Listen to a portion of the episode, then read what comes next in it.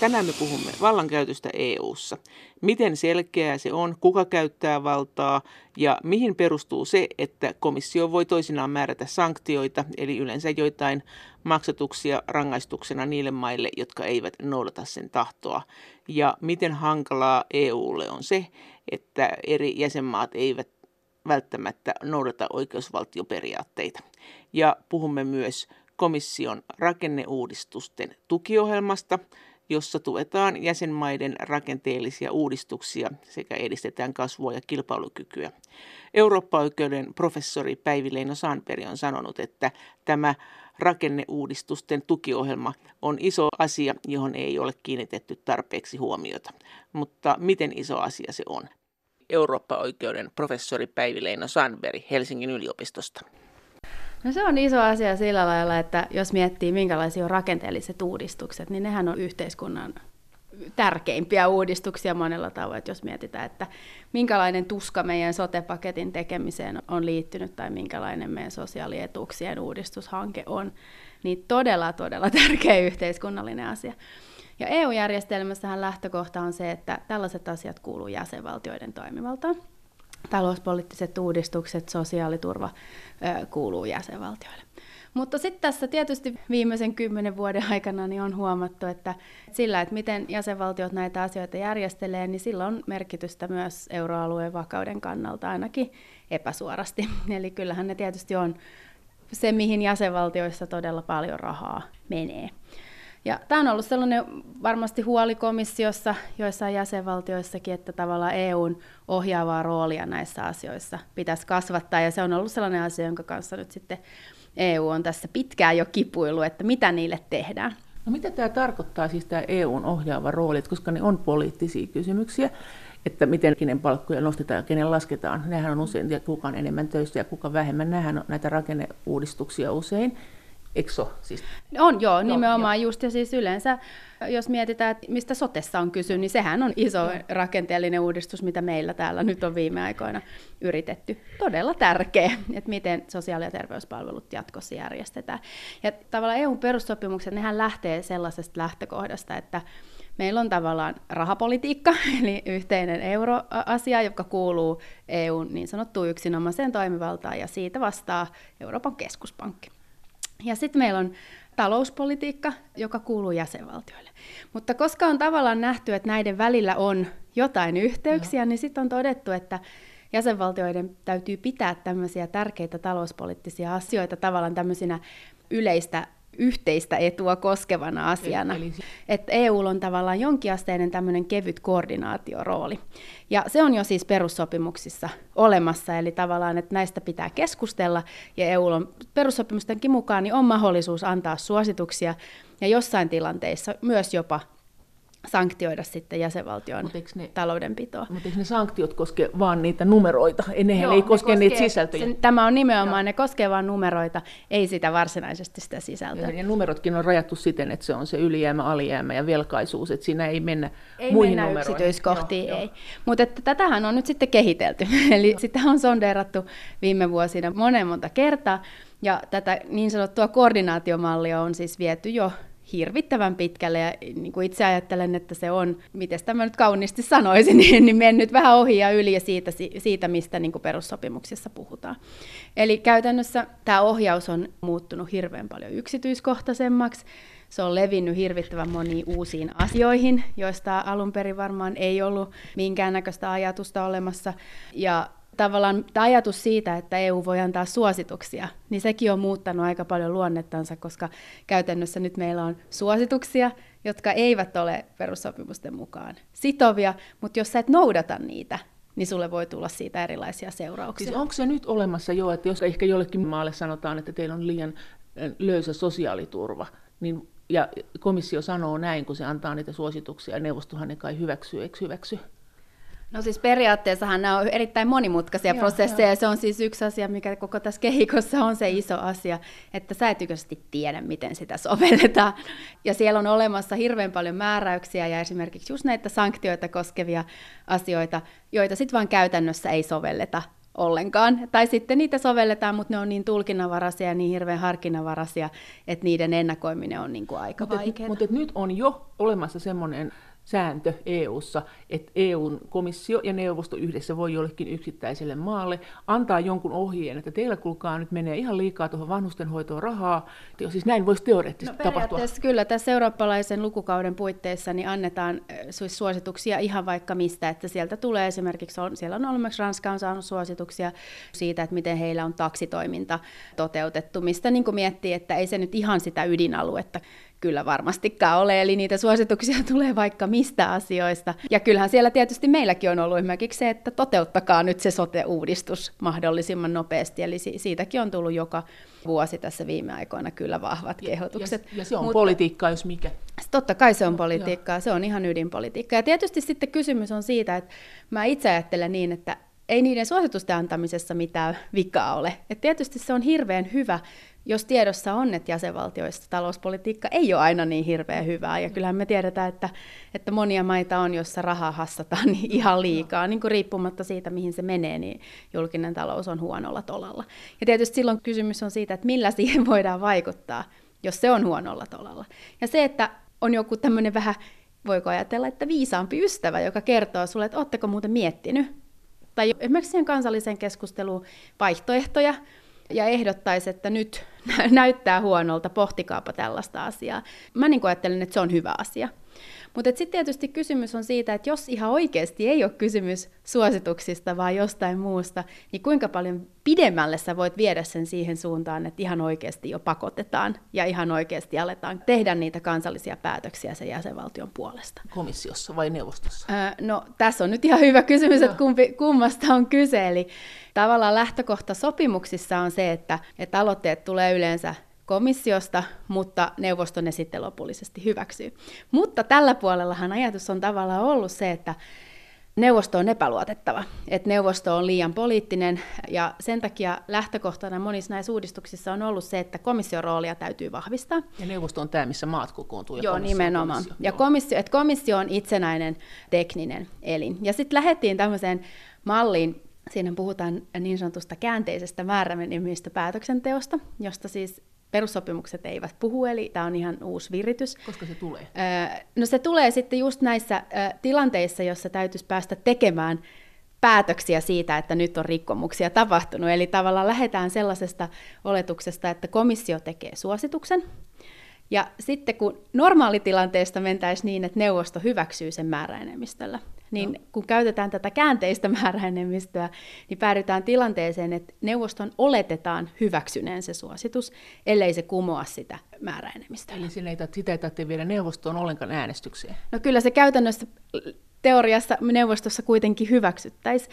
Tämä on siis teoreettinen Joo. keskustelu, koska ikinä tätä ei ole käytetty. Joo. Eli käytännössä tässä sitten päästään miettimään aika paljon myös sitä, että mitkä on näiden toimielinten roolit.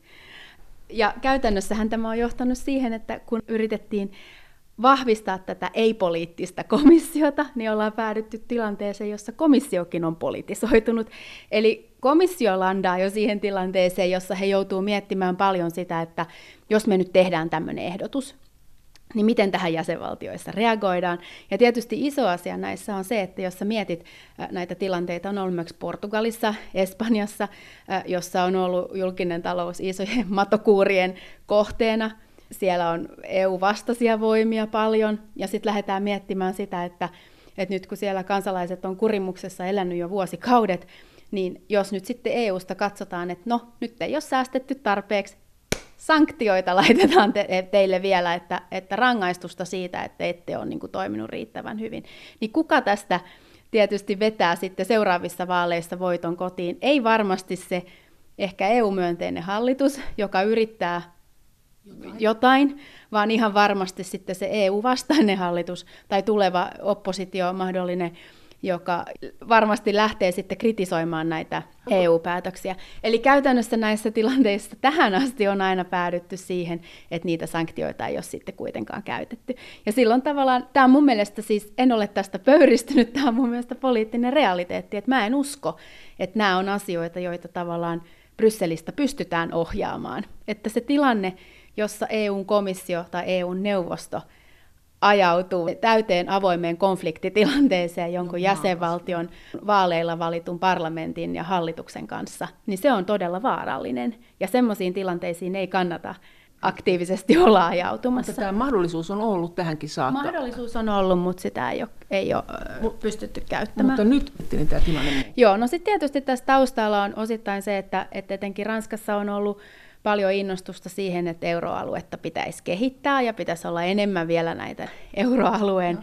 omia hankkeita, ja he on ollut hirveän innostuneita siitä, että euroalueella pitäisi olla oma budjetti. Ja se on siinä tässä nyt se ongelma, että koska on myös EU-maita, jotka ei ole euroalueita, nyt meille tulee niin, Euro, euroalueet joutuu maksamaan enemmän rahaa kuin ei-euroalueet, koska siellä on se euroalueiden oma budjetti. Niin, tai tästä tulee hirveän paljon hässäkkää, koska tietysti meillä ei ole perussopimuksessa jälleen, niin ei ole mekanismeja suoranaisesti sille, ei tunnisteta sellaista tilannetta, että euroalueelle tehdään omia järjestelyitä.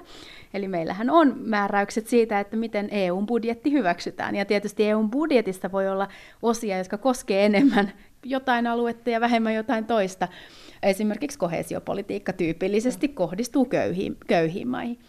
Mutta tota, mutta varsinaisesti tämmöisestä euroalueen oman budjetin tilanteesta niin ei ole mitään erityisiä määräyksiä, ja se tietysti sitten laukaisee sen tilanteen, että miten suhtautuu euroalueen ulkopuolinen maa siihen, että aletaan suunnata rahaa ainoastaan euroalueen tarpeisiin. Onko niillä mitään sanomista siihen, jos euroalue kuitenkin kerää itse ne rahat? No siis periaatteessahan ei, ei ole sellaista mekanismia oikeastaan, koska tavallaan silloin kun me joudutaan käyttämään tätä EU-budjettia, niin meillä on säännöt siitä, miten EU-budjetti hyväksytään, ja sen hyväksymiseen osallistuu kaikki maat. Joo, Eli jo, totta kai euroalueen, niin, että jo. totta kai euroalueen ulkopuolisilla mailla on silloin aina tavallaan, riippuu tietysti vähän päätöksestä, mutta totta kai heillä on paljon sanavaltaa siitä, että minkälaisia järjestelyjä voidaan. Ja tästähän tietysti johdetaan siihen, että jo, päädytään siihen, että kaikki on vähän tämmöistä sondeeraamista, kehittämistä ja, ja tavallaan tämmöistä vähän niin kuin erilaisten puliveivausten tekemistä, koska hyväksymisvaiheessa pitää saada mukaan myös ne,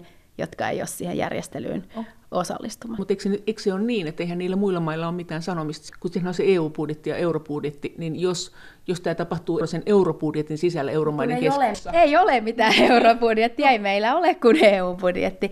Eli ei meillä ole mitään erityistä eurobudjettia, sanoo Päivi Leino Sandberg, vaan se mitä kutsutaan eurobudjetiksi on osa EUn ihan tavallista budjettia, joka suunnataan euroalueen kilpailukykyä edistäviin tarpeisiin ja josta päätetään ihan normaaleissa EUn budjettimenettelyissä. Mutta entä sitten tämä rakenneuudistusten tukiohjelma, josta puhuttiin tässä alussa? joka on siis tämä melko poliittinen tukiohjelma ja siinä mielessä kiinnostava avaus komissiolta. Miten pitkällä sen suhteen ollaan? Eurooppa-oikeuden professori Päivi Leino Sandberg. Ja tietysti siis tämä, mainitsit tästä rakenneuudistusten tukiohjelmasta, niin, niin täytyy niin muistaa se, että tässähän nyt ensinnäkin lähtökohta on se, että yritettäisiin luoda mekanismi, jonka kautta ikään kuin EU voisi äh, rahallisesti kannustaa jäsenvaltioita tekemään tiettyjä uudistuksia. Ja silloin tietysti me huomataan jo heti lähtökohtaisesti, että me puhutaan nyt siis jälleen näistä rakenteellisista uudistuksista, no. jotka kuuluu jäsenvaltioiden toimivaltaan. Ja tietysti se ongelma, joka sieltä tulee, on se, että ei ole sitten myöskään EUn perussopimuksissa määräyksiä siitä, että jos me halutaan rakennepolitiikan puolella tämmöistä tehdä, niin missä päätöksentekomenettelyssä tästä voidaan EU:ssa päättää. Joten on täytynyt sitten koittaa jälleen keksiä, että no mitäs muuta tämä voisi olla, että kun rakennepolitiikalle ei ole omia niin sanottuja oikeusperusteja, niin meidän täytyy sitten keksiä jotain muuta. Ja nyt sitten juristit ovat keksineet, että tässä voisi olla kysymys kohesiopolitiikasta. Eli tästä rakennetta tai aluepolitiikasta. Aluepolitiikasta, eli siitä, että köyhempien alueiden kehitystä niin tuetaan EU-varoilla. No se tietysti ei mene ihan hirveän hyvin yhteen euroalueen jäsenyyden kanssa, eli Eli sitten kun näitä suunnitelmia alkoi sieltä tulla, niin, niin huomattiin, että no, että näyttää oikein isot potit olevan näillä laskukaavoilla, jos leikitään no. yhä, että tässä on nyt kyse ko- kohesiopolitiikasta, niin näyttäisi nämä isot potit olevan sitten, siis yksi mistä on paljon keskusteltu on sitten se, että ketä tässä pystytään rahoittamaan ja minkälaisilla laskukaavoilla pystytään rahoittamaan, ettei lopputulos esimerkiksi olisi sitten se, että suurimmat nettoajat tästä ovat itse asiassa Ranska ja Saksa, joille varmasti niin kuin kohesiorahaa suoranaisesti ei kohesiopolitiikan sääntöjen mukaisesti tuskin he olisivat Joo. siinä ne suurimmat niin, niin kuin nettovoittajat. Köyhien alueiden. Niin köyhien alueiden Joo, tukien niin kuin, puitteissa. Eli tämähän on se, mistä siinä on nyt sit keskusteltu. Eli tavallaan että kun ihan oikeasti rakennepolitiikkaa ei pystytä tekemään, niin nyt sitten leikitään, että tehdään kohesiopolitiikkaa.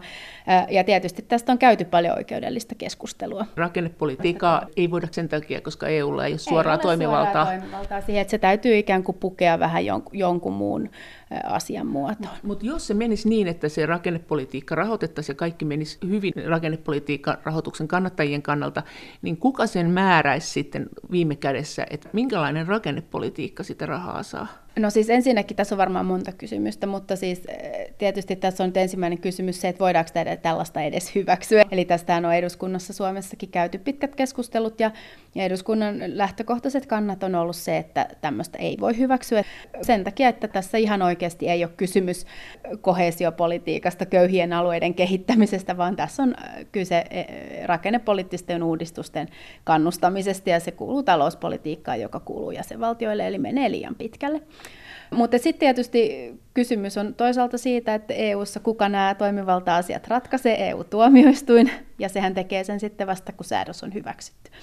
Ja sitten tietysti yksi asia, mikä tässä, ketkä saapuvat sitten näyttämölle, niin ovat EU-juristit, jotka sitten ryhtyvät pohtimaan, että olisiko tässä mahdollinen jonkinlainen uudelleenkirjoitus, jolla sitten tämä saataisiin näyttämään vähän erilaiselta. Ja sitähän tässä nyt sitten on pitkään tehty mihin sitä sitten tartetaan sitä rahaa? Jos joku maa sanoo, että me vähennetään päivähoidosta tai sairaanhoidosta, niin mihin se tarvitsee sitä EU-rahaa? Sitten mikä joku rikas Ranska tai Saksa? Mikä se on se laskennallinen? No mä en, laske, laskeminen ei ole varsinaisesti mun no, erikoisalaa, no. mutta siis tässähän ideana on tavallaan siten, kun tämä nyt ilmeisesti on kehittynyt tämä no. hanke, että sitähän on hyvin paljon muokattu ja sitähän paljon neuvoteltiin uusiksi myös Suomen puheenjohtajakaudella, että sinänsä mä itse ajattelen, että sitten kun se asia on kehittynyt, niin se menee parempaan suuntaan.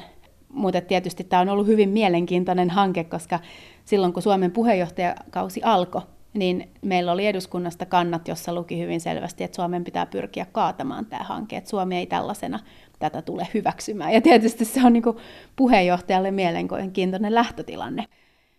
Jos esimerkiksi Ranska, niin. Ranskalle sanottaisiin nyt vaikka, että teidän taksiliikenne ei nyt ollenkaan toimi niin kuin me haluttaisiin, niin sitten me annetaan teille rahaa hoitaaksenne tämän asian, jos te suostutte hoitamaan niin kuin me halutaan, ehkä komissio sanoo näin, niin mihin se raha menee silloin? No siis tässä periaatteessa, siten kun olen ymmärtänyt, että asia on kehittynyt, niin ollaan siis siinä tilanteessa, että Ranska itse ehdottaa jotain hanketta, ha? johon he tarvitsivat sitten tätä tukea. Ja, ja, Joka voisi olla vaikka... Öö, tai maa X? Sen pitäisi olla joku tämmöinen niin sen kilpailukykyä ja uudistumista kannustava uudistus mutta heidän täytyy se itse sitten tavallaan niin kuin määritellä. Mä en, vois, mä en tiedä, minkälaisia esimerkiksi Suomen kohdalla on ajateltu. Se voisi vois olla semmoinen, että me halutaan lisätä kilpailukykyä ja laskea palkkoja, mutta koska ihmiset eivät pärjää näin pienellä palkalla, niin EU antaa meille rahaa, että valtio voi antaa näille ihmisille rahaa. Ei, Niinkö? ei, ei, ei, vaan siis se menee nimenomaan sen uudistuksen toteuttamisesta aiheutuviin kustannuksiin. Ja, ja nyt sitten, kun tämä on kehittynyt, niin niiden kustannusten täytyisi olla aika konkreettisia. Eli kyseessä on joku selkeä hanke, jolla on budjetti, ja joo. sitä voidaan sitten tavallaan sen, okay. joo, ja, ja sikäli tämä on mennyt niin kuin parempaan suuntaan, että se liittyy nimenomaan niiden niin kuin tavallaan selkeiden kulujen korvaamiseen. Toinen asia, mistä on paljon keskusteltu tämän yhteydessä, on se, että mitä tapahtuu sitten, kun jäsenvaltio ehdottaa jotain tällaista hanketta. Mm. Eli lähtökohta tässä komission ehdotuksessa oli se, että että sitten kun tämä niin tavallaan joku suunnitelma on esitetty, alustava, niin sitä ei sitten saa enää muuttaa. Eli jos se EU-rahoitus on tullut, niin sitten sillä se suunnitelma on sellaisena toteutettava. Ja tämä oli toinen asia, josta meillä heräsi tietysti kansallista keskustelua, koska jos me nyt mietitään vaikka jotain sotea tai jotain tämmöistä niin tärkeää rakenteellista uudistusta, niin nehän on niin kuin siellä politiikan ytimessä. Ja, ja sunhan on niin kuin pakko saada, jos sä huomaat esimerkiksi lausuntokierroksella, että nyt, nyt tämä ei niin kuin toimi, niin täytyyhän sitä voida muuttaa. Ja tämä oli siis tietysti iso keskustelu myös, että et komission lähtökohta oli se, että kun ne rahat on annettu, niin sitten se pitää sellaisena viedä läpi. Tämä on nyt käsittääkseni parantunut, eli se siinä lopullisessa niin on mahdollista tehdä jonkin verran näitä korjausliikkeitä, ja se on minusta niin täysin, täysin välttämätöntä. Mutta kyllähän se niinku tavallaan kertoo aika paljon myös siitä, että miten komissiossa nähdään tällaisten kansallisten prosessien merkitys. Et onko sillä merkitystä, että asia viedään eduskuntakäsittelyyn ja siitä järjestetään kuulemisia ja se hanke niinku kehittyy ja paranee. Että eihän sen pidä olla semmoinen komissiossa näkee. lukittu asia, joka sitten täytyy tunkea sen kansallisen demokraattisen prosessin läpi muodossa missä hyvänsä. Että sellaista ei, ei kyllä voi olla. Mutta tämä on siinä mielessä kiinnostavaa, että tätä voi saada rikkaatkin maat. Öö, kyllä voi saada, mutta että tietysti tässä lähtökohta on se, että sillä kun itse sen ymmärrän, nythän siinä tavallaan tietysti oikeudellisesta näkökohdasta on hyvä, että näissä laskokaavoissa ollaan tultu lähemmäs tällaisia perinteisiä niin kuin, ä, aluepolitiikan. Laskukaavoja. Eli jos, jos halutaan niin pyrkiä siihen, että tehdään semmoista, missä EUlla on toimivaltaa, niin mitä lähempänä se on sitten semmoista oikeasti köyhien alueiden rahoittamista, niin sitä parempi. Mutta tietysti sen seuraus on se, että semmoinen nettomaksaja niin kuin Suomi, niin varmasti sieltä takaisin saa vähemmän kuin mitä sinne maksaa. Se on taas uusi rahareikä. Se on tavallaan uusi, uusi rahareikä. Sitten tähän liittyy vielä toinen asia, eli summiltaanhan tämä on hyvin vaatimaton. En ole nähnyt nyt mitään lopullisia, mutta hirveän isoista rahoista niin kuin tavallaan no. EU-skaalalla. Tässä ei ole kysymys aika ehkä niin kuin kuitenkin tämmöinen symbolinen niin kuin, ä, uusien asioiden alku. Mutta eihän tämä Ranskalle tietenkään riitä. Eli hehän lähtee siitä, että tämä on uuden prosessin siemen, tätä voidaan laajentaa uusiinkin asioihin. Ja sitten he lähtee siitä, että koska tietysti poliittiset realiteetit aiheuttaa sen, että euroalueen ulkopuoliset maat eivät varmasti ole suostumassa siihen, että tähän tulee mikään, jyvitetään mikään iso potti, ja hehän on saamassa tästä sitten jotain kompensaatioita. Eli he joutuu tavallaan, kun he EU-budjettia rahoittaa, no. niin he joutuu maksamaan sinne sisälle, ja nyt tästä mekanismista he eivät suoranaisesti niitä rahoja tuu saamaan. Koska, koska tämä on tarkoitettu nimenomaan eu, euroalueen, euroalueen niin kuin talouden Eli elvyttämiseen. Joudutaan tekemään kommervenkkejä, jolla heille sitten kompensoidaan Joo. tavallaan Joo. tämä tämä niin kuin menetys. Mutta koska, ja tämä sitten tietysti johtaa siihen, että se kattosumma ei tule olemaan hirveän suuri. Niin sitten tätä on yritetty kompensoida sitten lisäksi sillä, että nythän sitten neuvotteluissa on myös se, että tuleeko tämän kylkeen jonkinnäköinen kansainvälinen sopimus, jolla sitten jäsenvaltiot tavallaan ohi näiden EU-budjettiin liittyvien menettelyihin, niin maksasivat tähän sitten myös lisärahoitusosuuksia. Ja tähän on periaatteellisesti aika iso asia, koska silloin me puhutaan ihan puhtaasti kansallisesta asiasta, me puhutaan rahoituksesta, josta, johon me ei olla EU-jäseninä sidottu. Eli tietysti mä itse ajattelen, että silloin kun me ollaan EU-jäsenvaltio, niin siihen sisältyy ajatus siitä, että kaikki ei välttämättä miellytä. Että Joo, kyllähän jo sieltä tulee paljon hyviä asioita, mutta sitten välillä tulee asioita, jotka ehkä ei ole ihan semmoisia kuin itse haluaisi, mutta me ollaan hy- hyväksytty myös se, että monista asioista päätetään määräenemmistöllä, ja silloin se periaatteessa tarkoittaa sitä, että, että voi tulla myös sellaista, josta itse ei niin hirveästi tykkää. No. Ja silloin tavallaan ehkä just tämä, tämä tota EU-asetus, josta ensin puhuttiin, niin se ehkä menee sitten vähän tähän koriin, että, että ei aina ihan priimaa, mutta kestetään. Mutta tietysti silloin, kun me puhutaan sitten tästä kansainvälisestä sopimuksesta, joka tulisi tämän EU-asetuksen kylkeen, niin silloin puhutaan ihan puhtaasti kansallisesta asiasta, rahoista, joihin me ei olla sitouduttu jos Joo. siihen lähdetään mukaan, niin sitten ne rahat täytyy sinne sitten tavallaan erikseen maksaa. Mutta jos Suomeen tulisi vaikka semmoinen hallitus, joka ei pidä EU-integraatiota hyväksyttävänä tai suotavana, että se lisääntyy tämä EU-päätöksenvalta, niin voi käydä niin, että me joudutaan euromaan antaa siihen europudjettiin sitä rahaa, mm. mutta me ei tavallaan hyödytä siitä, koska meistä nämä EUn ideat meidän rakennepolitiikan kehittämiseksi ei ole hyviä. Mehän ei pakko ottaa mm. sitä rahaa vastaan. Ei, no silloin me, Suomi voi hyvin tehdä niin, että me emme hae sieltä sieltä mitään. Mutta tietysti siltä osin, kun puhutaan siitä osasta, joka EU, EUn budjetista Joo. maksetaan, niin se meidän on pakko Joo. maksaa. Mutta sitten kun puhutaan tästä ylimääräisestä osuudesta, niin se tulisi kansallisista budjeteista.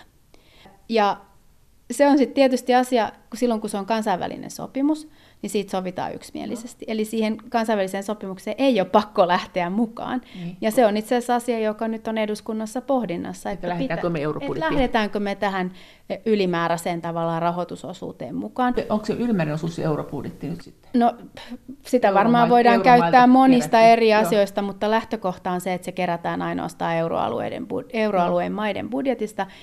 Ymmärrykseni on se, että Siihen ei ole pakko lähteä mukaan oikeudellisesti, mutta tietysti sitten näille, jotka tätä asiaa ajaa, eli, eli esimerkiksi Ranska, niin heille on hirveän tärkeää se, että kaikki lähtisivät siihen mukaan. Eli tämä on iso poliittinen kysymys. Me ollaan lähdössä nyt, niin kuin mä luulen, että alkusummat vielä ovat aika, aika pieniä, mutta hyvin todennäköistä on se, että niitä lähdetään sitten laajentamaan, summat kasvaa, ja sitten tietysti kysymys on siitä, että pääseekö sieltä sitten vielä ulos, että jos siihen tavalla, siis oikeudellisesti pääsee, silloin kun me puhutaan jäsenvaltioiden välisestä EU-oikeuden ulkopuolisesta sopimuksesta, niin, niin siitä päätetään yksimielisesti.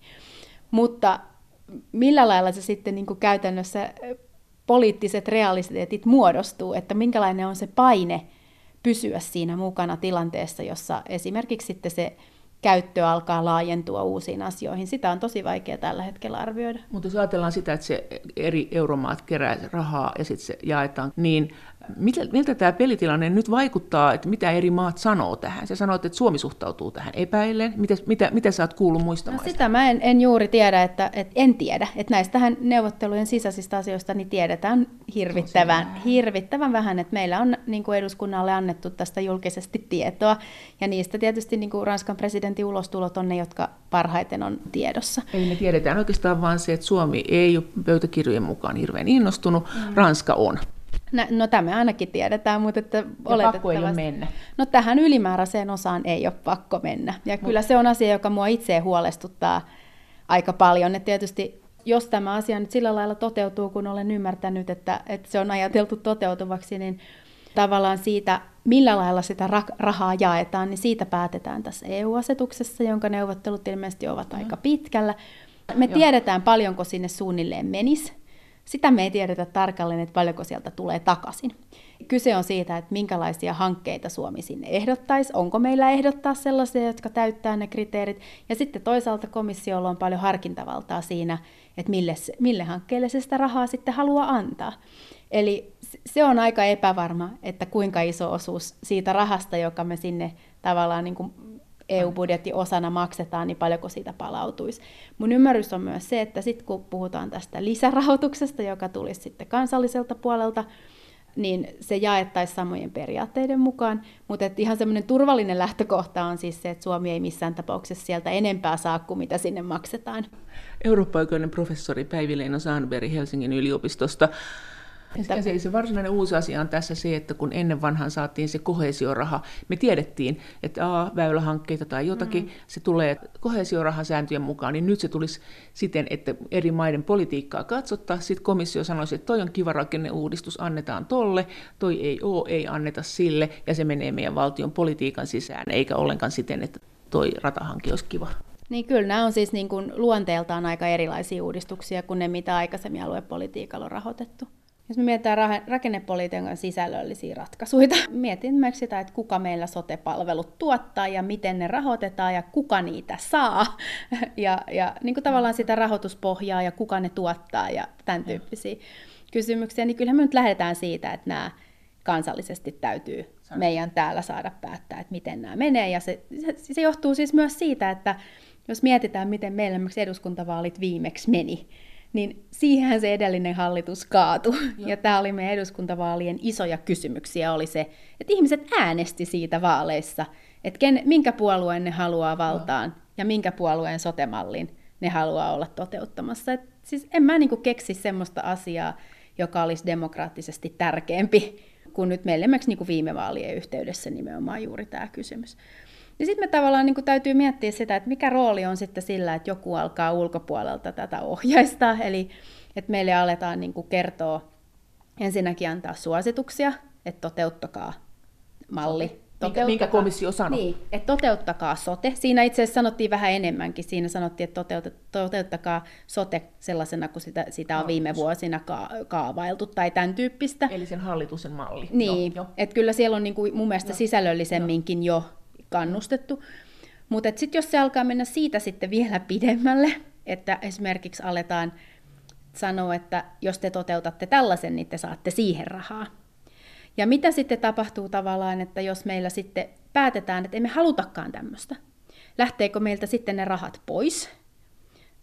ja millä se tavallaan niin rahoitus sitten paikataan. Nämähän on kaikki kysymyksiä, jos sitten täytyy miettiä sitä, että mikä on se kansallisen jäsenvaltion rooli ja mikä on sen EU-rooli, ja kuinka paljon tämmöisillä rahallisilla kannusteilla tai jonkinnäköisillä sanktioilla niin voidaan ohjata sitä, että mikä on jäsenvaltion kansallinen prosessi, sen sisältö ja mikä se tulos tulee olemaan. Ja siinä voi olla kansalliset vaalit välissä. Siinä voi olla, ja useinhan nimenomaan on kysymys siitä, että, että näähän on pitkiä prosesseja, kuten meilläkin on nähty.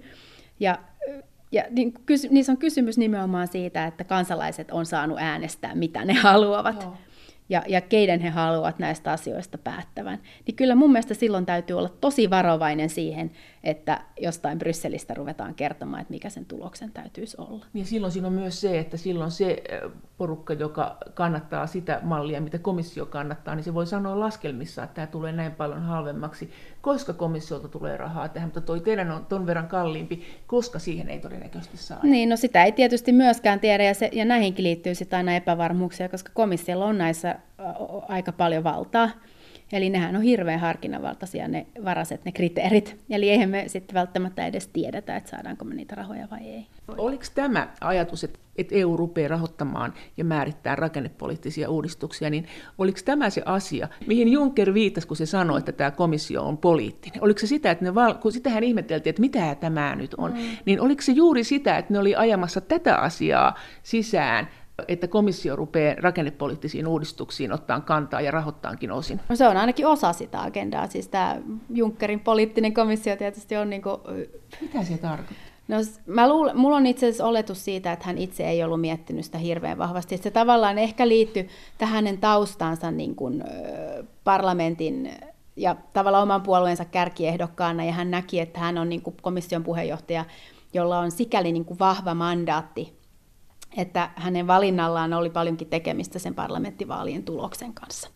Ja se on tietysti yksi kysymys, jota monet näkee, että itse asiassa on EUlle huolestuttava kehitys hyvin laaja, että tavallaan just tämä niin parlamentin ja komission välisen kytkysyhteen kasvattaminen, Joo. sehän on tavallaan yhdenasteinen vastaus siihen, että EUta pidetään epädemokraattisena ja ollaan haluttu vahvistaa parlamentin roolia suhteessa komissioon. Mutta ei ole ehkä ihan riittävästi pohdittu sitä, että mitä kaikkea komissio tekee. Ja sillähän on paljon tehtäviä, jossa se ei, tai lähtökohta on ollut, että se ei toimi poliittisena toimijana. Ja talouspolitiikan toimeenpano on yksi näitä asioita. Komissiollahan on hyvin selkeästi poliittisia tehtäviä. Esimerkiksi lainsäädännön ehdottaminen on poliittinen tehtävä. Ja tietysti siinä, missä komissiolla joskus oli tosi vahva aloiteoikeus, että se hyvinkin itsenäisesti mietti sitä, että tämmöistä ja tämmöistä lainsäädäntöä olisi kiva saada, niin komission liikkumavara nykyään on hurjan kapea. Eli käytännössä ne lainsäädäntöehdotukset, joita uusi komissio tekee, niin nehän hakataan kiinni jo siinä vaiheessa hyvin pitkälti, kun komissio ollaan nimittämässä. Eli siinä vaiheessa, kun komission puheenjohtaja valitaan, niin parlamenttia kuullaan moneen kertaan siinä, että minkälaisia ehdotuksia halutaan. Ja toisaalta sama pyyntölissähän tulee Eurooppa-neuvoston suunnasta. Joo. Eli käytännössä se asia, jossa komissio on perinteisesti ollut poliittinen toimija, eli lainsäädäntöaloitteiden tekijänä, niin siinä se melkein alkaa kutistua tällaiseksi niin kuin tekniseksi. tekniseksi tai tämmöiseksi rukkaseksi. Joo. Eli komission rooli alkaa olla sitten tavallaan sitä lainsäädäntöehdotusten teknistä draftaamista niiden poliittisten sitoumusten nojalta, jota eri suunnista heille on Ja ne tullut. periaatteessa melkein tekee ne kaikki, mitä, mitä neuvosto eli maat pyytää tai europarlamentti pyytää. Näin se käytännössä Joo. alkaa olla, eli hyvin vähän on omaa, omaa liikkumavaraa tässä enää. No sitten tietysti komission toinen iso tehtävä on liittynyt sitten EU-oikeuden täytäntöönpanoon, eli sitähän komissio on aina tehnyt, eli valvoo sitä, että jäsenvaltioissa EU-oikeutta noudatetaan. Eli... Ja se on tavallaan ollut myös, jos mietitään, että EUssa on poliittisia toimielimiä, on neuvosto, koostuu jäsenvaltioiden edustajista, meillä on parlamentti, joka on selkeästi hyvin poliittinen, niin sitten on tavallaan nämä tämmöiset ylikansalliset takuuelimet, eli EU-tuomioistuin ja komissio, joiden tehtävä on valvoa kaikkien jäsenvaltioiden etua ja olla tasapuolisia. Ja nyt ehkä sitten just tämä kakkostehtäväkenttä, niin, niin se tietysti on vähän sellainen, jossa sitten mä itse näen, että se politisoituminen on mennyt aika pitkälle nimenomaan EU-oikeuden oh. soveltamisen valvonta. Eli, eli tavallaan siinähän Juncker sitten hyvin selkeästi toteutui, että heillä totesi sen, että heillä on poliittisia prioriteetteja, että on politiikan aloja, jotka on heille tärkeitä, ja he tulee niin kuin tavallaan myös tämän valvontamenettelyn kytkemään näihin asioihin. Ja tietysti tämä on siis sellainen, että siinä mennään sitten tavallaan ihan näihin niin kuin EU-oikeuden perusoletuksiin, eli jos mietitään jotain direktiiviä, niin, niin sitten tavallaan lähtökohta on aina ollut se, että kyllä komissiolla jonkin verran harkintaa on siinä, että lähteekö se sitä edistämään. Mutta ehkä tämän viimeisen komission kannalla tai aikana niin kasvavassa määrin alkoi tulla siis semmoista, että pohditaan, että onko tämä tärkeä direktiivi. Eli nousee kysymys siitä, että onko meillä EU-oikeutta, joka ei ole tärkeää, onko sääntöjä, joita itse asiassa ei olekaan pakko noudattaa, koska ne ei ole niin hirveän tärkeitä. Tähän on aika periaatteellinen kysymys. Komissio veti tätä. No Junckerin komissiossa oli ehkä niin kuin suurempaa valmiutta pohtia tätä. Ja, niin, ja senhän näkee ihan tilastoista, eli Joo. sä näet sen, että näitä rikkomusmenettelyjä jäsenvaltioita kohtaan nostettiin murtoosa siitä, mitä aikaisempien komissioiden aikana on nostettu. Ne saattaa ehkä hänen päässään kuulostaa hienolta ideoilta, että ollaan isoja isoissa asioissa ja pieniä pienissä asioissa. Ja priorisoidaan. Ja priorisoidaan. Mutta siinä tulee aika tällaisia isoja periaatteellisia kysymyksiä, jotka liittyy just siihen, että onko oikeus tärkeää, onko meillä EU-oikeutta, joka ei olekaan tärkeää ja sitä ei ehkä tarviikaan noudattaa. No, oliko se, miten sä näit sen sitten, että mitä direktiivejä seurattiin tai asetuksia tarkemmin kuin jotain muuta? No sen näkee ihan, kun katsoo siis näistä. Itse asiassa komissio hyvin avoimesti puhuu, eli sieltä verk- verkkosivulta löytyy kyllä ihan niin kuin täytäntöönpanoa koskevat kertomukset, jossa siis komissio ihan avoimesti kertoo, että he ovat nämä rikkomusasiatkin keskittäneet tietyille politiikan alueille, okay. esimerkiksi ilmasto, energia, jotka oli nimenomaan näitä Junckerin komission tavallaan näitä poliittisia kärkihankkeita. Eli nämä on myös niin kuin isoja kysymyksiä, jotka niin kuin mun mielestä on, on huolestuttavia. Sitten tietysti, jos miettii komission tehtäviä, niin, niin sitten on tietysti paljon näitä budjettiin liittyviä, no. ulkoiseen edustukseen liittyviä kysymyksiä, jotka on, on tärkeitä. Ö, mutta sitten tietysti sit se viimeinen on juuri nämä ikään kuin komission uudet tehtävät, joita, joista ei niin kuin perussopimuksissa ainakaan tässä mittakaavassa puhuta, ja siellä on sitten just esimerkiksi tämä talouspolitiikan toteuttaminen, jossa nämä uudet tehtävät tulee kokonaan sekundaarilainsäädännöstä, eli asetuksilla ja direktiiveillä annettuja tehtäviä. Ja sitten tietysti esimerkiksi oikeusvaltioperiaatteen seuranta on niin kuin vähän just tätä tehtäväkenttää, jossa on uusia luonteeltaan täysin poliittisia tehtäviä, joiden kohdalla varmaan kukaan ei voi olettaa, että tämä teknisenä harjoituksena pystytään viemään läpi. Onko sinusta oikeusvaltioperiaatteen noudattamisen seuraaminen poliittinen kysymys? Onko oikeusvaltioperiaate niin poliittisesti latautunut ja niin epäselvä käsite, että jos siitä rupeaa joku seuraamaan, niin se on kyllä automaattisesti poliittinen tässä nykyhetkessä, kun sitä oikeusvaltioperiaatetta ei ole vielä tarkkaan määritetty? No kyllä, se on mun mielestä ihan hirvittävän poliittinen kysymys, että siis tässähän nyt tullaan taas siihen kysymykseen, että missä sitä säädellään. Että tavallaan kyllähän meillä kaikilla on nyt vahva tunte, tuntemus siitä, että oikeusvaltioperiaate on EU-ssa vahvasti uhattuna ja monessa jäsenvaltiossa ja monella eri tavalla. Mutta eihän meillä ihan hirveän tarkkaa määritelmää siitä on, että mitä se on. Se oikeusvaltioperiaate. Niin. Jos sä saisit sen määritellä, niin olisiko sulla se valmiina jotenkin? Miksi ei tätä oteta? Minulla on hyvä idea. no ei mulla siellä kyllä itsellä ole, että siis varmaan jos mun täytyisi sitä ruveta niin kuin määrittelemään, niin lähtisin katsomaan tuonne Venetsian komission suuntaan, jossa sitä niin kuin on, on paljonkin pohdittu ja näitä standardeja, mutta eihän sille niin ykselitteisiä kriteerejä ole. No näet sä sen sitten, että jos tämä oikeusvaltioperiaatteen noudattaminen tulee entistä vahvemmin komission niin kuin tehtäväksi, näinhän kai ilmeisesti on, että tästä nyt on nostettu niin kuin isoa asiaa, mm. niin ää, tämä tulee olemaan siis hyvinkin poliittinen. Millä tavalla se on poliittinen konkreettisesti, että miten sä sen näet? Että onko se niin, että johonkin kiinnitetään huomiota, johonkin ei? No tämähän on komissiolle täys ansa. Eli tavallaan tehtävä, jota mä luulen, että ihan aidosti he eivät varmaan suur, suurin surminnekaan varmaan olisi halunnut, koska tähän on lähtökohtaisesti just tämmöinen tehtävä, jossa joutuu niin kuin toivottamaan nokkapokkaa jäsenvaltioiden hallitusten kanssa. Kyllä siis komissiolla on tähän liittyviä tehtäviä no. ollut aina ja on, on siis jo perussopimuksissakin ollut, mutta Tietysti ongelma on se, että ne on suunniteltu hyvin erilaiseen tilanteeseen, että eihän, eihän me nyt ihan oikeasti ajateltu, että tämmöiseen tilanteeseen joskus ajauduttaisiin. Miten liukuvaa tämä on? Jos, jos Puola on siinä päässä, että me voidaan jo ihan kirkkaasti sanoa, että nyt ei me oikein, niin ilmeisesti kuitenkin kaikissa maissa on jotakin oikeusvaltiorikkomuksia, jos ei nyt muuta, niin tuomioiden, tai siis tuomioistuin käsittelyn niiden, niiden aikojen mm. kanssa, niin mitä sä oletat, että mitä tässä tulee käymään? No siis kaikki? täydellinenhän ei ole kukaan, että Joo. kyllä meillä Suomessakin on petrattavaa monissa asioissa ihan hirveästi. Ja sekin on tavallaan aina jotenkin näissä asioissa vähän se vaikea, että kuinka kovaan ääneen kehtaa Joo. huutaa.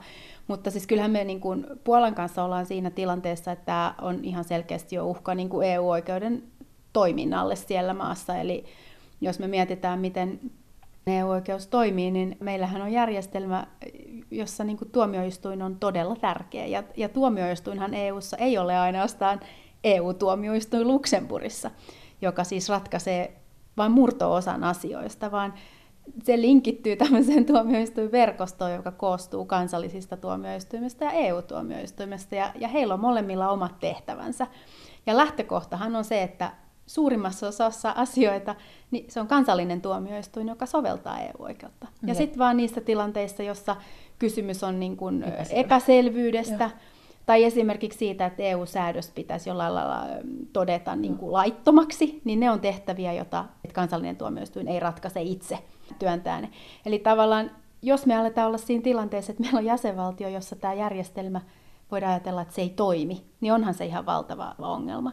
Ja sitten toisaalta se liittyy myös siihen, että iso osa EU-yhteistyöstähän niin rakentuu niin sanotulle vastavuoroiselle tunnustamiselle, eli ei sille, että komissio tekee kaikki hallintopäätökset, vaan sille, että kansalliset viranomaiset tekee. Ja muut luottaa. Ja muut luottaa. Eli me ollaan yhdessä sovittu tietyistä minimikriteereistä ja tietyistä tavoista, joilla niitä päätöksiä tehdään. Ja sitten lähtökohta on se, että kun Ranskassa joku viranomainen on tehnyt päätöksen, niin me me, me luotetaan siihen, että se on pätevä. Ja näähän on siis asioita, jotka koskettaa nimenomaan yksittäisiä ihmisiä, koska näitä on nimenomaan täällä rikosoikeudellisen ja, ja ö, yksityisoikeuden puolella. Eli tietysti rikosasioissa Joo. näitä on paljon, eli, eli nythän nämä isot asiat, joita on, on tullut, niin liittyy niin kuin tällaisiin niin kuin tutkintamääräyksiin tai tämän tyyppisiin esimerkiksi epäiltyjen siirrosta yhdestä jäsenvaltiosta toiseen, voidaanko luottaa siihen, että tuollainen tuomioistuin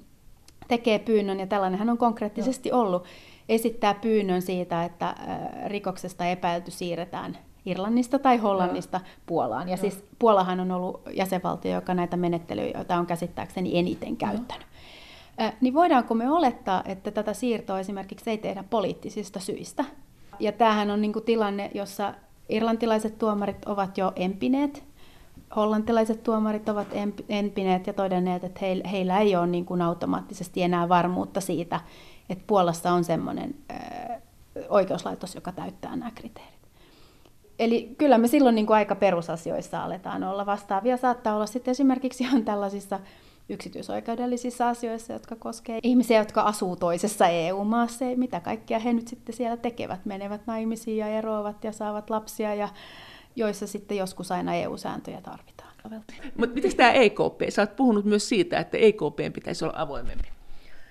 Joo, no se on jälleen yksi aika iso kysymys. EKP on meille aika tärkeä toimija koska sehän toteuttaa meidän rahapolitiikkaa todella itsenäisesti. Ja tietysti keskuspankit perinteisesti ovat olleet vähän tämmöinen musta aukko, eli siihen on liittynyt aika iso oletus siitä, että iso osa niistä tiedoista, joita heillä on, niin on aika tämmöistä arvokasta, ja niitä ei voi kaduilla lähteä niin kuin huutelemaan, mutta Euroopan keskuspankillakin on annettu uusia tehtäviä, ja sekin tavallaan liittyy tähän talouskriisin hallintaan, eli, eli Euroopan keskuspankistahan toteutetaan muun muassa pankkivalvontaa tällä hetkellä, joka ei ole rahapoliittista toimintaa. Ja kyllä siinäkin varmasti paljon on salaista, mutta siihen ei sovellu nämä samat salaisuusolettamat, joita niin kuin rahapolitiikkaan perinteisesti on sovellettu. Eli se on luonteeltaan aika erilaista toimintaa. Ja sitten tietysti keskuspankilla on paljon myös hallinnollisia tehtäviä, joista myöskään ei, ei tarvitsisi ihan niin, niin, niin, niin hiljaa olla.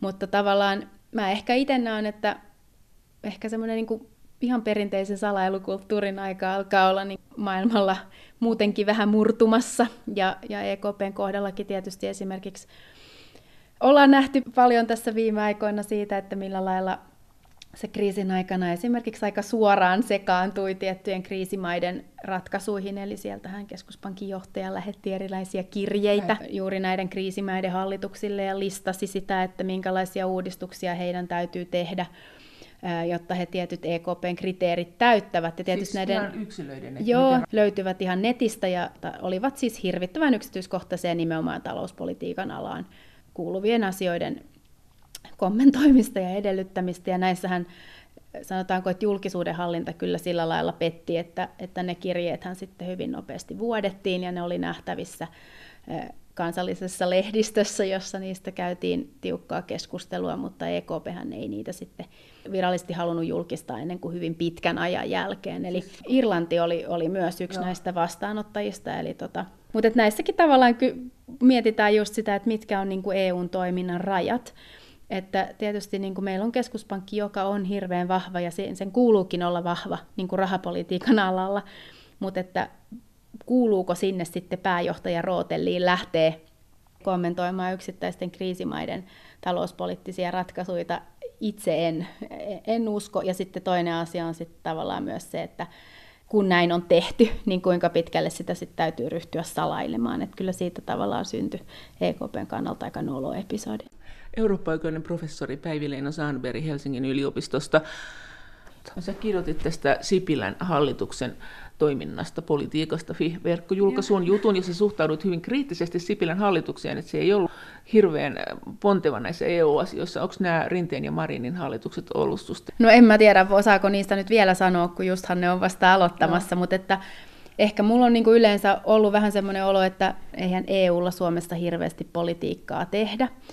Ja itse on, on sellaisessa roolissa, että aika paljon luen EU, eri EU-asioita koskevia kirjelmiä ja katson, että miten Suomen kannat niissä on muotoiltu ja aika harvoinhan Suomella on mitään hirveän tiukkoja kantoja. Et jotenkin... nyt sitten tämä rakenneohjaus? No siihen oli, mutta Joo. käytännössähän se johti siihen, että Suomesta kuitenkin edisti.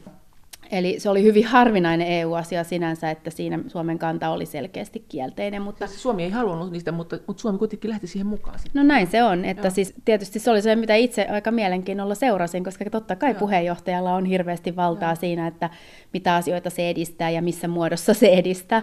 Että miten toimii puheenjohtaja asiassa, jota sen eduskunta käskee kaatamaan. Mutta tietysti tässä se hankaluus on se, että se tietysti koskee nimenomaan näitä monivuotisia rahoituskehyksiä, joiden edistäminen oli yksi Suomen kärkihankkeista, että tavallaan tämän osan kaataminen ilman että sitten taas rahoituskehykset vaarantuu, niin olisi voinut olla, olisi voinut olla niin kuin vaikeaa. Mutta että kyllähän siis itse näen, että siinä Suomen kaudella tehtiin hyvää työtä, että sehän meni huomattavasti paljon vähemmän ongelmalliseen suuntaan, ja, ja nyt eduskunnan viimeiset kannat on ollut sen suuntaisia, että ei tämä hieno ole, mutta menkööt, tämä, tämä rakenneuudistusten, Joo. tai mitä nyt kutsutaan, mikä Rahoitus, se on, kil, kilpailukykyuudistus, joku Joo. paketti.